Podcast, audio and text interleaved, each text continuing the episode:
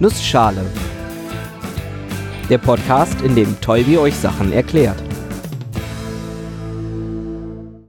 Guten Morgen und willkommen zu einer neuen Episode des Nussschale Podcasts.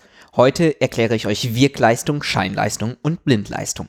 Und weil die Zeit knapp ist, mache ich das in einer Nussschale. An einem unserer Elektrotechnikinstitute wird unter den Mitarbeitenden jährlich der Blindleistungspokal vergeben. Wer viel Energie in etwas stecken musste, was eigentlich nichts gebracht hat, meist ungewollt oder durch unglückliche Umstände, kann dann diesen Preis erhalten. Denn auch wenn man versucht immer so effektiv wie möglich zu arbeiten, nicht immer geht alles wie geplant. Und abgesehen von dieser charmanten Idee für einen Pokal, ist es auch ein super Thema für den Nussschale Podcast. Blindleistung. Was ist das eigentlich? Fangen wir mal an mit einem Spruch, den die ein oder anderen schon mal gehört haben.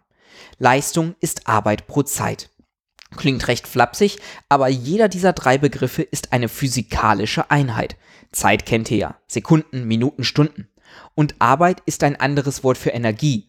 Genauer für eine Energieänderung oder einen Energieaufwand für eine bestimmte Aktion oder über eine bestimmte Zeit. Elektrische Energie ist das, was ihr beim Stromanbieter bezahlt. Da gibt es meistens einen fixen Preis pro Kilowattstunde oder so. Die Energie, die Arbeit, hat im Falle von elektrischer Energie also die Einheit Wattstunde. Die gleiche Einheit übrigens wie Joule, nur mit einer fixen Zahl multipliziert, um die Größen etwas besser handhabbar zu machen. Die Energie hat also die Einheit Watt mal Stunde. Quasi die Menge an Watt, die ich einer Stunde aufbringen kann. Und dieses Watt ist elektrische Leistung und um die geht es heute. Leistung ist Arbeit pro Zeit oder anders Energie ist Leistung mal Zeit. Wenn ich eine bestimmte Leistung in Watt über eine bestimmte Zeit in Stunden verbrauche, dann ist das eine einfach zu berechnende Menge an Energie oder halt Arbeit in Wattstunden. Normalerweise lässt sich diese Leistung auch ganz einfach berechnen. Nehmen wir mal einen einfachen Stromkreis. Da gibt es eine Spannungsquelle und irgendeinen Verbraucher. Das ist dann zum Beispiel eine Glühbirne oder sowas. Dort fließt ein Strom und, wie gesagt, wir haben ja eine Spannung. Und die Leistung, die unsere Glühbirne jetzt verbraucht, lässt sich ganz einfach berechnen. Spannung mal Strom an dieser Glühbirne. Strom mit der Einheit Ampere und Spannung mit der Einheit Volt. Es ergibt sich also für die Leistung Volt mal Ampere. Und oftmals sagt man auch einfach Volt Ampere. Oder halt eben Watt. Genau das gleiche, nur ein anderer Name.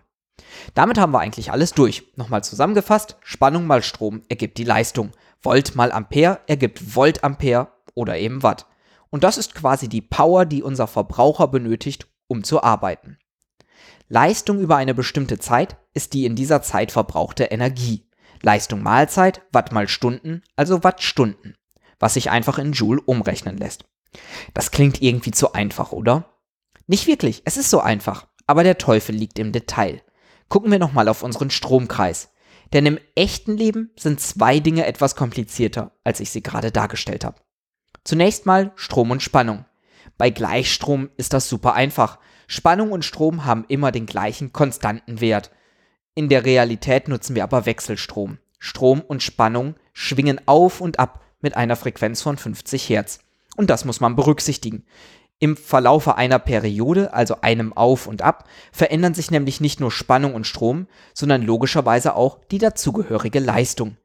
Die Leistung ist dabei immer positiv, da Spannung und Strom immer gleichzeitig auf und abschwingen. Sind beide gerade negativ, ergibt sich aus dem Minus mal Minus ja immer noch ein Plus. Das heißt, die Leistung schwingt auch immer auf und ab, beziehungsweise von 0 zum Maximum zu 0 und wieder zum Maximum, während Strom und Spannung jeweils von 0 zum Maximum zu 0 und dann zum Minimum, also in den negativen Bereich gehen. Wie gesagt, Spannung mal Strom, also auch Minus mal Minus, ergibt immer noch ein Plus für die Leistung.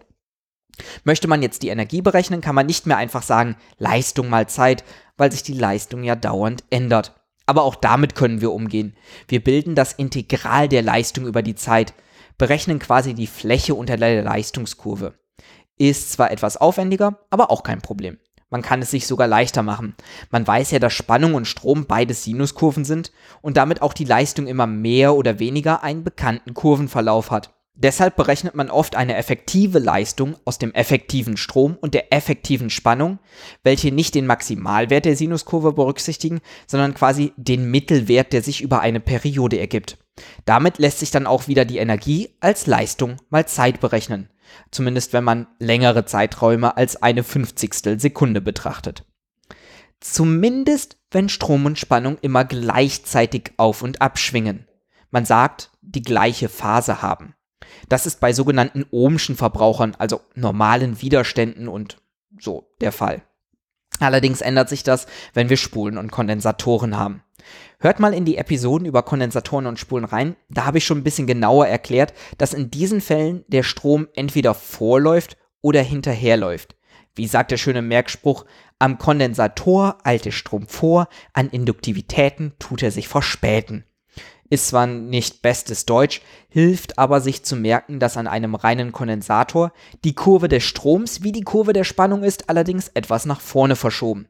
Der Strom steigt zuerst an, danach steigt die Spannung an und so weiter. An Induktivitäten, also an Spulen, ist das genau andersherum. Zunächst kommt die Spannung, dann der Strom.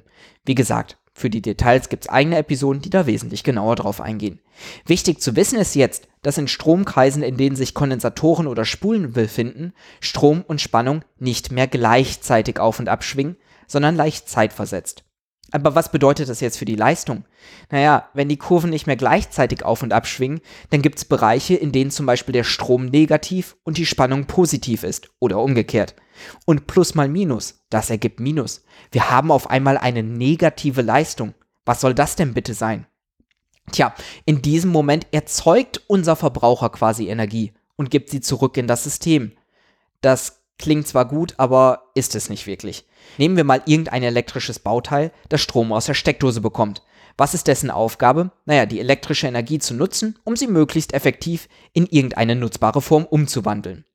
Wenn es jetzt aber Energie zurückgibt, weil es auf einmal eine negative Leistung gibt, dann kann es diese Energie nicht für die eigentliche Funktion nutzen, die es eigentlich erfüllen sollte.